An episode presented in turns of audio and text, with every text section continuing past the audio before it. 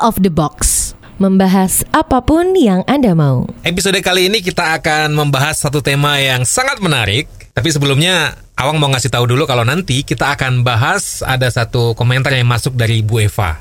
Sekaligus kalau Anda punya komentar yang bisa kita bahas di sini, langsung aja dikirim bisa via email. Alamatnya di apa pun yang Anda mau at gmail.com atau bisa via WhatsApp di 0878 5590 7788. Oke, sekali lagi 0878 5590 7788. Nah, kita masuk ke tema. Ini seru banget nih, Om Bob.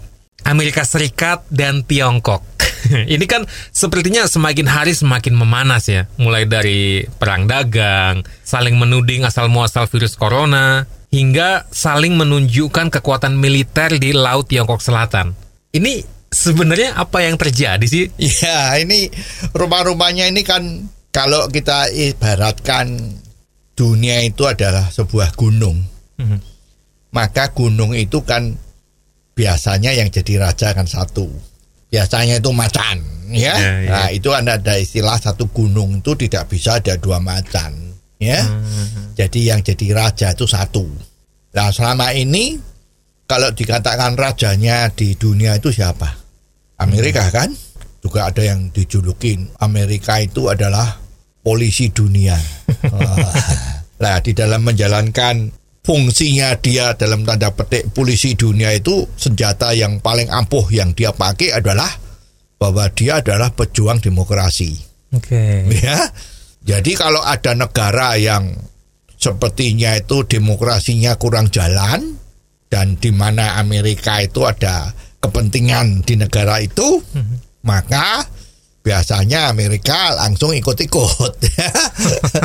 ya kan ada contoh itu ya. Jadi misalnya dulu Irak zamannya Saddam Hussein. Hmm. Nah waktu itu kan dia kan sumber minyaknya kan luar biasa itu ya. Hmm, hmm. Itu rakyatnya itu kalau mau butuh minyak isi pom bensin di jalan itu tidak usah bayar gratis ya. Karena begitu makmurnya ya. Eh, tetapi saat itu sepertinya Amerika kan kepingin bahwa Irak itu harus melakukan embargo juga terhadap Iran. Ya.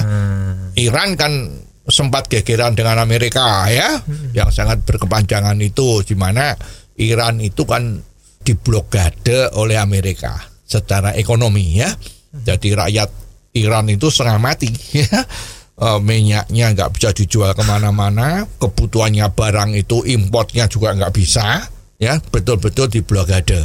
Amerika punya kapal-kapal yang luar biasa, kapal perang yang didukung oleh armada 7, armada keempat, itu macam-macam kan, ada kapal Indo, ada kapal perusak macam-macam sehingga laut Timur Tengah itu udah dikuasai. Jadi betul-betul Iran itu kena blokade yang bikin dia sengsara. Nah, rupanya Irak waktu itu ingin mencoba-coba memberi minyak kepada Iran. Nah, Amerika nggak suka. Ya, Ah. jadi kan kita sudah baca itu. Nah, Saddam Hussein dijatuhkan dalam waktu nggak sampai seminggu nggak salah. Terus langsung disidang, langsung dihukum gantung.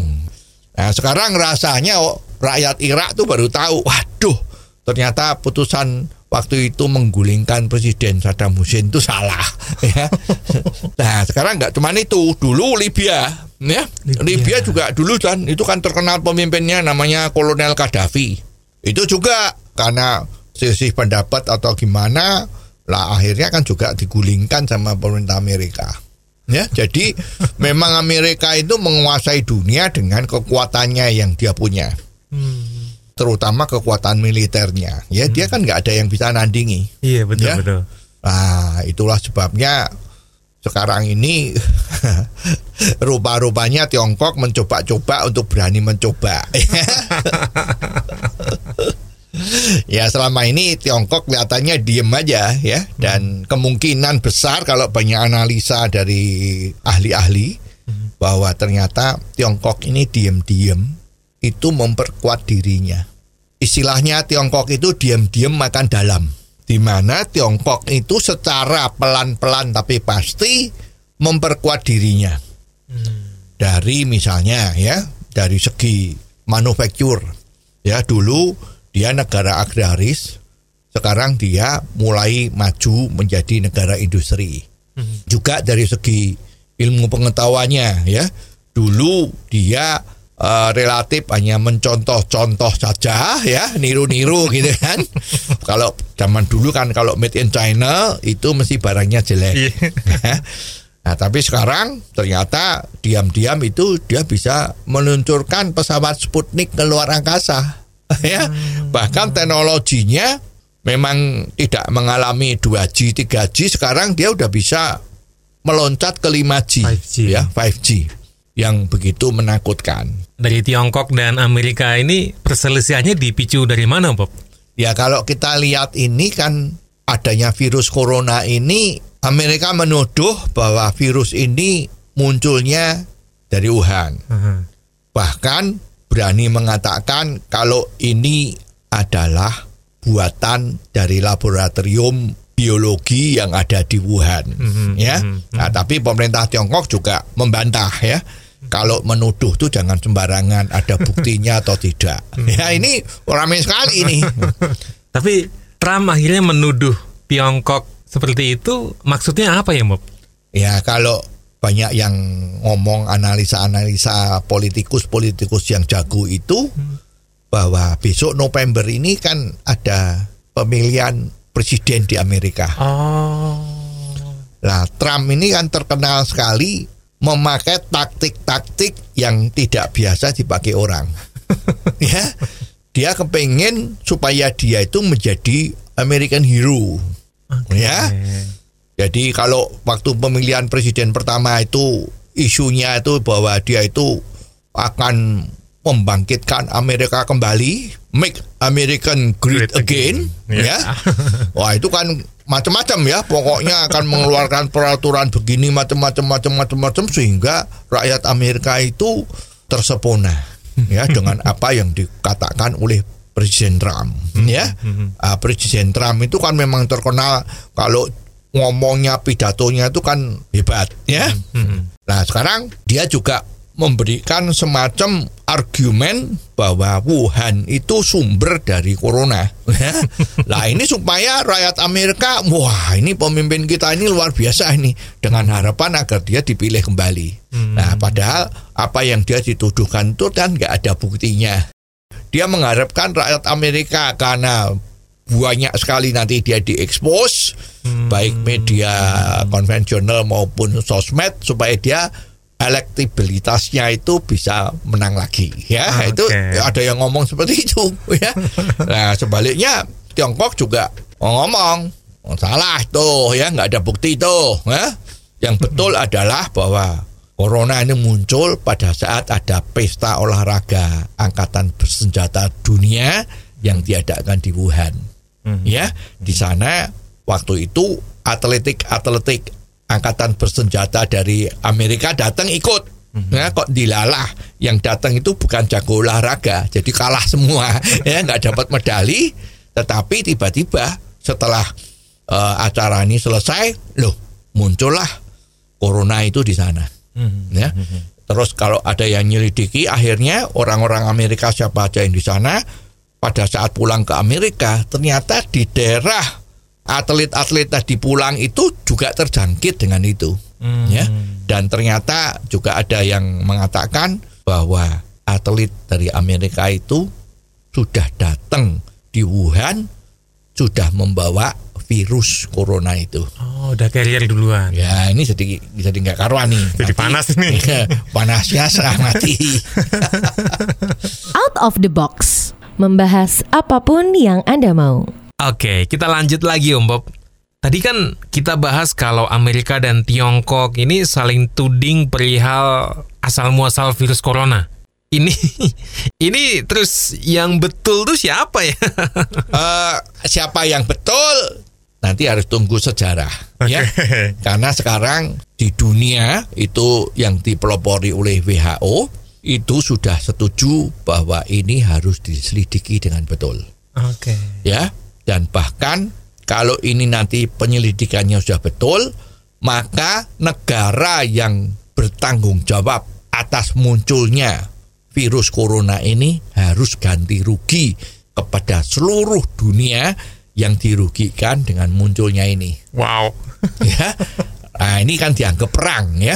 Nah, dulu kalau perang dunia kedua itu kan juga begitu kan, Jepang diharuskan mengganti pampasan perang ya karena telah merugikan negara-negara yang dijajah.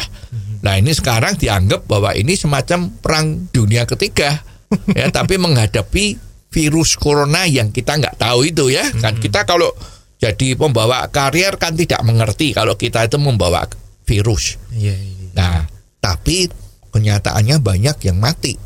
Ya sampai hari ini kalau nggak salah itu sudah satu juta yang mati seluruh dunia ya. Nah, sedangkan yang menderita sudah lebih dari 30 juta ya. Nah ini kan bahaya. Dan celakanya lagi kan nggak cuma soal kesehatan, ekonomi lumpuh Di seluruh dunia. dunia ya. Wah, PHK terjadi di mana-mana ya, nggak cuma di Indonesia, di seluruh dunia itu PHK semua. Karena tidak ada perusahaan yang mampu bertahan menghadapi corona ini. Nah, ini kan kerugiannya besar sekali. Mudah-mudahan dalam waktu yang tidak terlalu lama itu sudah bisa diputuskan mendapatkan fakta siapa sebetulnya yang membuat dunia ini menjadi celaka. Nah, kita tunggu mainnya Amin. ya. Semoga segera ketemu. Tapi emang itu yang jadi awal dari Amerika sama Tiongkok? Atau itu pelicin aja sebenarnya? Ya sebetulnya kalau melihat situasi belakangan ini perselisihan antara Amerika sama Tiongkok ini memang banyak yang ngomong ini akan muncul bisa-bisa kalau nekat akan terjadi perang dunia ya. Ketiga. Hmm, ketiga.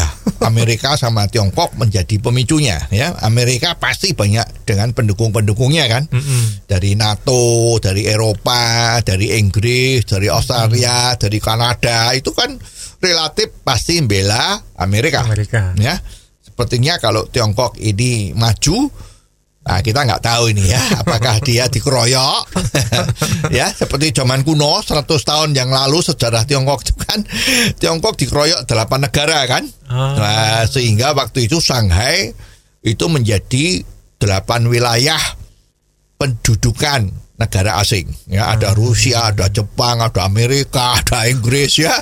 Jadi sehingga kalau eh, ada kesempatan pergi ke Shanghai itu lihat sekali tampak banget ya bahwa itu ada daerah wilayah Rusia wilayah Jerman itu kelihatan semua itu bangunan-bangunannya ya. Nah, sekarang apakah ini akan berulang? Ya kita nggak tahu ya. Cuman sekarang situasinya sudah tidak sama dengan dulu. Kalau kita dengar statement dari wakil perdana menteri dari Tiongkok itu ya sepertinya kok nggak takut. Kayak udah malah menyiapkan diri malah. Iya, dia ngomong Tiongkok sudah bukan 100 tahun yang lalu. Ya. Tetapi filosofinya tetap sama, yaitu Tiongkok tidak mau mencari musuh. Oke. Di mana-mana maunya damai. Tetapi kalau kita disakitin, ya mungkin sekarang kita sudah tidak akan diam. Mhm, mhm. Nah ini ada latar belakangnya. ya. Kalau kita lihat itu anggaran belanja militernya Tiongkok itu tiap tahun naik. Belakangan ini kalau nggak salah menjadi nomor dua yang terbesar di dunia dengan menghabiskan kurang lebih 200 miliar US dollar. Itu besar sekali, ya. Dibandingkan APBD-nya Indonesia berapa? Wadah, itu udah nggak usah dihitung lagi dah ya. Nah, dan yang luar biasa, Tiongkok juga punya senjata nuklir. Hmm. Jadi Amerika nggak bisa main gertak dengan senjata nuklir karena Tiongkok juga punya. Ya kalau terjadi perang nuklir ya dunia ambiar. ya. Kita jadi ingat artis kita yang paling top ya.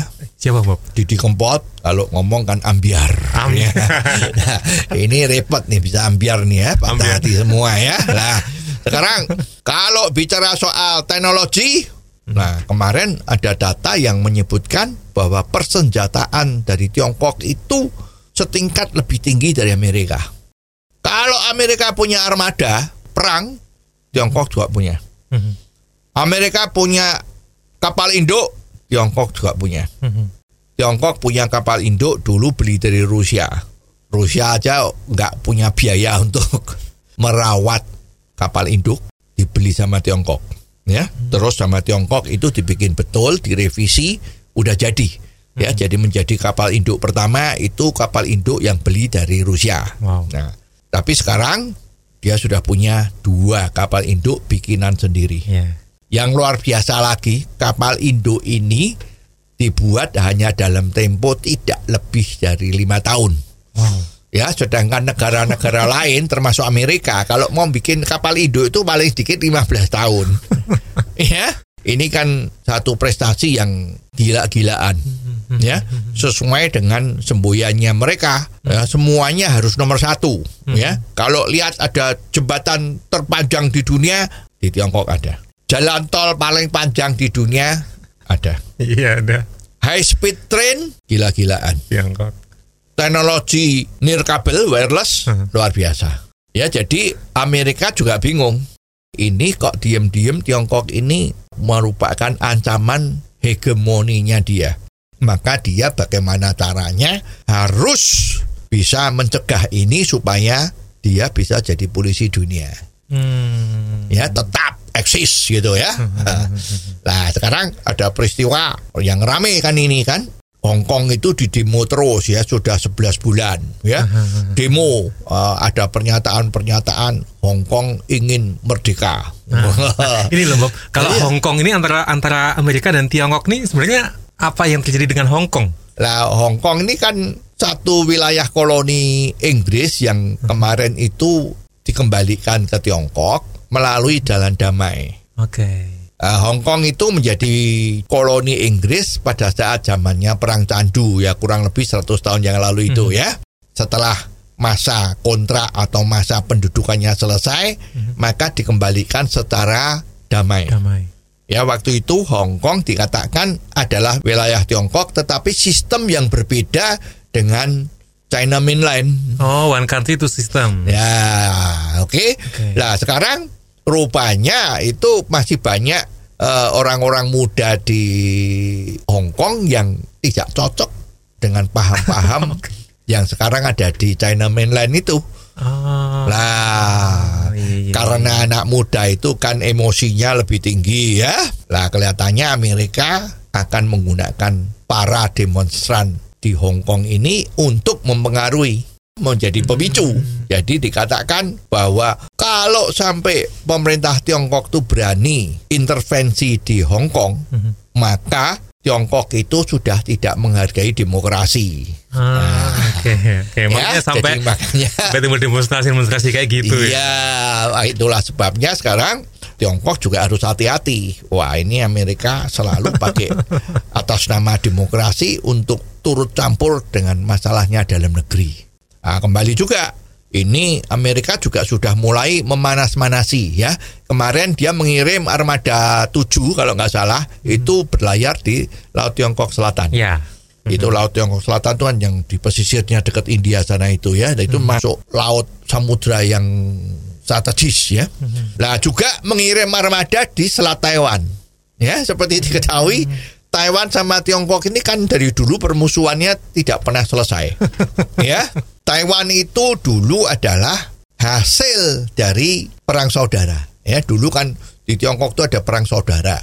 Yang satu partai Kuomintang itu yang dipimpin sama Chiang Kai-shek, yang satu itu partai komunis yang dipimpin Mao Zedong. Hmm. Ya. Lah karena sudah perang saudara itu akhirnya yang kalah kan yang Kuomintang. Ya, jadi mereka mengungsi di Taiwan. Oke. Nah, itu waktu itu Taiwan tidak bisa direbut karena didukung oleh Amerika. Oh. Ya, jadi sekarang makanya ada yang namanya Taiwan, ada yang namanya China. Ya. Ah. Nah, sekarang Tiongkok selalu mengatakan kita akan mempersatukan Taiwan. Nah, karena itu adalah wilayah negara kita Iya, iya, iya. dengan cara damai. Dengan ya, cara selalu damai. dengan kata damai, damai ya. Hong Kong kan juga dengan damai. Ya, Makau juga damai itu dulu kan di tangannya Portugis. Ya. Nah, sekarang ini Amerika mencoba-coba memancing-mancing situasi supaya terjadi perang. Rasanya ini akan jadi perang ya. Tapi sekarang kan sama-sama mikir nih ya. Kira-kira menang siapa kalau perang? Iya, itu dia. Pertanyaannya itu ya kan? Tetapi Tiongkok juga sekarang sudah tidak mau kalah kalau diancam-ancam atau digertak ya. Waktu Taiwan kemarin ada pemilu dan presidennya ini sekarang menang kembali, Amerika memberikan ucapan selamat. Oh iya, Nah. iya, iya, iya, iya. Padahal Amerika waktu kemarin-kemarin itu kan mengatakan bahwa dia mengakui bahwa yang namanya Tiongkok tuh ya Tiongkok mainland. One China Police itu yang dianut oleh Amerika. Tapi sekarang dengan memberi ucapan selamat kepada Presiden Taiwan, seolah-olah kan memberi sinyal ya. Ayo awas ya, gua akan mengakui Taiwan sebagai negara.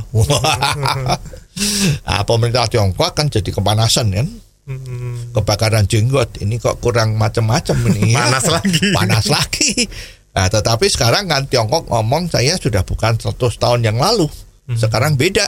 Sekarang Tiongkok sudah menjadi kekuatan ekonomi nomor dua di dunia. Ya, yang diramalkan dalam tempo beberapa tahun ke depan ini kalau nggak ada corona ya. ini ada corona juga semua pusing kan. Katanya bisa menjadi nomor satu melebihi Amerika. Ya. Nah ini juga memberikan statement kemarin ada kongres Dewan Rakyat itu mengeluarkan statement kalau biasanya bilang Taiwan harus kembali ke induk negaranya dengan cara damai. Nah, kata-kata damai itu sekarang sudah dihilangin. Oh. Nah ini apakah ini menjawab tantangan dari Amerika? Bisa jadi. Oke, Om Bob, kita lanjutin lagi setelah break ya. Dan jangan lupa, kalau Anda punya komentar yang bisa kita bahas di sini, langsung aja kirim bisa via email, alamatnya di apa pun yang Anda mau at gmail.com, atau via WhatsApp di 0878 5590 7788. Sekali lagi, 0878 5590 7788. Out of the box. Membahas apa pun yang Anda mau. Yes, kembali lagi Awang Aji Wasita bersama Om Bob. Ingat kalau Anda punya komentar tentang apa pun juga, silakan Anda kirim ke kami via email di apa pun yang Anda mau at gmail.com atau WhatsApp di 0878 5590 7788. Sekali lagi, 0878 5590 7788. Nah, kembali lagi ke pembahasan kita, Om Bob. Kalau nih, kalau beneran terjadi perang, misalnya, kira-kira akan menang mana ya? Wah, ini rame ini ya. Tapi jarak Amerika ke Tiongkok itu kan jauh ya. Amerika punya catatan sejarah yang kurang bagus ya. Artinya kurang menangan ya. Waktu dia tuh perang di Vietnam, ya ternyata Vietnam babak belur Amerika. Ya diajar kan sama Vietnam kalah. Ya. Artinya Vietnam itu memermalukan Amerika. Ya karena Amerika kalah perang di Vietnam. Terus sebelum itu Amerika ada perang Korea. Perang Korea. Ya, perang Korea tahun 50-an itu ternyata dia juga kalah. Ya, waktu itu Tiongkok dibantu sama Rusia. Jadi ini waktu itu ada perang dingin tuh. Kelompoknya Amerika sama kelompoknya Rusia. Itu perangnya di Korea. Sampai hari ini kan belum selesai itu. Makanya ada Korea Selatan, ada Korea Utara, ya. Itu kan ya buatannya eh, grupnya Amerika lah ya. Oke, di sana juga kalah. Ya, jadi Amerika kalau di Arab menang. Ya, semua cepet aja kalah ya. Tapi di Asia dia nggak tentu menang. Nah, sekarang kalau tanding Tiongkok gimana? Ya, jauh jumlah tentaranya itu jauh lebih banyak Tiongkok. Jumlah personil pesawat terbangnya mungkin rame. ya. Jadi dari segi modernisasi senjata-senjatanya kemungkinan seimbang. Oke. Tapi ada yang ngomong sekarang Tiongkok sudah lebih unggul sedikit ketimbang Amerika. Dari sisi kecanggihannya. Yes, ya. Jadi ini bahaya sekali karena high tech high tech itu di Tiongkok sudah begitu berkembangnya karena selama ini semua negara barat itu tidak memandang ah apa bisa Tiongkok itu bikin eh, senjata yang macam-macam? Ah apakah teknologinya itu bisa? Ternyata diam-diam dia bisa. Ya dan dia sudah menguasai teknologi-teknologi karena selama 30 tahun belakangan ini dia mengirim pemuda-pemudanya itu untuk belajar di Amerika, belajar di Prancis, belajar di Inggris. Ya istilahnya kalau Presiden Trump kan ngomong itu Tiongkok paling pintar mencuri. mencuri ilmu, menjadi spionase ya. Eh, Industri-industri itu semua dicuri kehebatannya. Nah, kalau memang itu terjadi ya yang salah siapa? Kok bisa kecurian ya. Iya. iya kan? Nah, sekarang Oh, kalau iya, iya. melihat perang yang luar biasa ini kan Amerika mengatakan bahwa teknologi 5G negara sekutunya tidak boleh pakai. Hmm. Ternyata sebagian besar Eropa pakai ya 5G-nya Huawei. Amerika nggak boleh.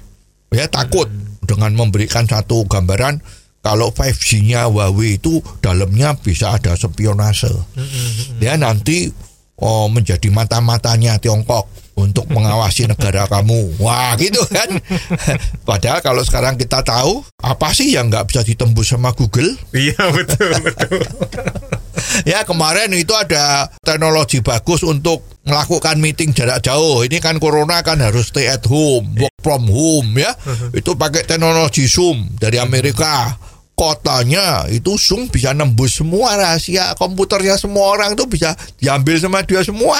Ya sebetulnya memang ya sekarang harus pinter-pinter jaga sendiri. Ya kalau kita mau tertutup tidak ada lagi teknologi luar yang masuk ya kita akan kembali zaman bahula Ditinggalin malah. ditinggal. Nggak bisa masuk digital. Masuknya masih analog. Yang nanti akan ketinggalan. Jadi inilah situasi sekarang yang begitu panas antara Amerika dan Tiongkok Oke, Om Bob, kita akan break sebentar dan nanti kembali lagi di Out of the Box membahas apa pun yang Anda mau. Out of the box. Membahas apa pun yang Anda mau. Kembali lagi Awang Aji Wasita bersama Om Bob. Sekali lagi Awang ingetin kalau Anda punya komentar tentang apa pun juga yang bisa kita bahas di sini langsung aja kirim via email ke apa pun yang Anda mau at gmail.com atau WhatsApp di 0878 5590 7788. Sekali lagi 0878 5590 7788. Oke, Om Bob, katakanlah memang beneran terjadi perang dunia ketiga ini, efeknya untuk Indonesia apa, Om Bob? Ya ini kalau sampai ini betul-betul perang ini terjadi ya otomatis bisnis perdagangan itu akan stagnan berhenti. Ya karena Tiongkok itu merupakan pasar terbesar dari Indonesia. Barang-barang Indonesia itu kan diekspor ke Tiongkok tuh banyak sekali. Semua Amerika dan Tiongkok itu merupakan negara pengimpor terbesar di dunia. Ya, jadi kalau mereka perang, industri-industri Indonesia baik produknya manufacturing atau produk-produk pertaniannya mau dijual ke mana? Amerika nggak beli, Tiongkok nggak beli, pada perang semua. ya Indonesia otomatis terimbas. Ya jadi lebih baik ya jangan ada perang. Ya kalau cuman gertak-gertaan ya didengar aja, dibiarin aja. Kalau bisa didamaikan. Indonesia akan terkenal ya bisa mendamaikan semua kan. ya diplomasi non bloknya ini kan bisa menangan untuk mendamaikan orang kalau lagi perang. Nah mudah-mudahan adanya Indonesia ini perang tidak terjadi. Ya jadi tetap damai, ya tetap hidup berdampingan, ya saling menghormati, ya dan itu kan tujuannya dari dunia kan seperti itu. Masa ribut terus sih? Karena ujung-ujungnya juga perekonomian akan lancar lagi. ya itu yang diharapkan. Out of the box. Membahas apa pun yang Anda mau. Yes, kita kembali lagi dan terus Awang ingetin kalau Anda punya komentar yang bisa kita bahas di sini, langsung aja dikirim via email apa pun yang Anda mau at gmail.com atau bisa via WhatsApp di 0878 5590 7788. Sekali lagi, 0878 5590 7788. Om Bob, ini ada yang ngajak diskusi, ada yang mengirimkan komentarnya dari Ibu Eva. Dan kebetulan komentar beliau dikirimkan melalui pesan suara. Kita dengerin dulu yuk. Ya Eva, kan sekarang kan kayaknya kan banyak tagar itu ya Indonesia terserah. Itu bisa membuat apa ya? Kayaknya itu menjadikan Indonesia masa bodoh atau malah membuat tersadar apa gimana ya? Indonesia terserah. ya ini memang Indonesia itu istimewa ya.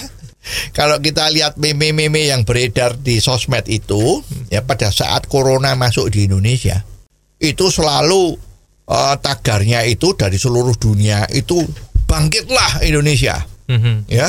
Lawanlah corona Indonesia. kita ya. bisa. Dukung Indonesia. Tapi sekarang menjadi Indonesia terserah. Dan bahkan di Indonesia sendiri tagarnya Indonesia terserah atau terserah Indonesia itu juga luar biasa. Ya, ini sebetulnya itu adalah cambuk atau Ini satire ya. Iya, satir banget, sindiran yang tajam banget. loh. Sindiran, sindiran kepada masyarakat di Indonesia ini. Zaman sekarang itu kan transparan kan, sudah tidak ada yang bisa nutup-nutupi. Apa yang kejadian di Jakarta itu seluruh dunia dalam hitungan menit itu sudah pada tahu semua. Hmm. Indonesia itu termasuk pengguna Facebook, pengguna Twitter terbesar di dunia kan. Lah itu pada heran. Loh, namanya PSBB. namanya jaga jarak. Namanya pakai masker. Loh, kok masyarakat di Indonesia itu sakti? ya. Di Eropa, di Amerika itu pada takut pakai masker, tidak berani keluar rumah, tidak berani bergerombol-gerombol. Masyarakat di Indonesia ini betul-betul sakti. ya, sudah dianjurkan oleh pemerintah tidak boleh macam-macam. Kalau ada petugas yang eh, menghimbau atau melarang, berani melawan. ya, katanya hak asasi. Wah, soal mau pakai masker atau tidak kan haknya saya. Wow. Karena beberapa ada yang bilang malah welcome to Indonesia, bro. ya, ya jadi ini kan masyarakat dunia itu jadi lihat waduh ini kok ya seperti kayak gini ya? Tidak boleh kawinan rame-rame. Tetap kawinan. Tidak boleh naik mobil berbareng-bareng gitu Wah, begitu di stop malah marah-marah ya. Jadi sepertinya eh, masyarakat di Indonesia itu ceritanya itu sakarepe dewi. Maka terus pejabatnya bilang ya udahlah kalau kamu nggak mau diurusin ya terserahlah Tapi ini apakah bisa memancing kesadaran atau malah lebih terserah lagi ya, Bob? ya ini, ini kalau melihat sifat dari teman-teman kita ini ya mungkin terbelah jadi dua ya Oke. saya kira jumlahnya sama ya yang bilang makin nekat ada juga yang sadar Mhm. Jadi nanti kita lihat aja ini. Kalau memang betul-betul nanti PSBB-nya ini sudah dikendorkan, nanti kita lihat ya. Oke. Yang penting memang pengalaman itu adalah guru yang terbaik. Mhm. Ya, jadi kalau kemarin sudah terserah Indonesia terserah, ternyata grafik dari penderita COVID-19 ini masih naik terus, mungkin itu sadar. ya, sadar jadi sekarang harus berjuang ya. Sadarlah. Nanti akan keluar tagar sadarlah Indonesia, sadarlah Indonesia. ya. Sadarlah Indonesia. Ya, jangan-jangan nanti malah Mas Sawang yang memulai ya sadarlah Indonesia. ya, jadi semua nanti mengikuti tagarnya Mas Sawang ya. Atau kita mulai dari sekarang aja, Bob ya. Sadarlah Indonesia. Ya. Oke, sekarang kita coba orang yang piawai di dalam sosmed bikin sekarang tuh ya sadarlah Indonesia ya supaya betul-betul COVID-19 ini bisa hilang di Indonesia ya Amin. bisa tidak membahayakan lagi ya sebelum vaksin itu ketemu kita bisa hidup berdampingan secara baik-baik itu yang jadikan harapan kita bersama. Oke, jadi semua berawal dari satu orang yang sadar, maka Indonesia bisa sadar. Luar biasa. Eh, Om Bob, gimana kalau kita tutup episode kali ini dengan kita menggerakkan Indonesia untuk sadar? Kita teriakkan bareng-bareng sadarlah Indonesia. Oke, Om Bob? Yang ada di rumah yang dengerin, kita juga ikutin bareng-bareng ya. Satu, dua, tiga. Sadarlah Sadarlah Indonesia. Indonesia. Out of the box. Membahas apa pun yang Anda mau.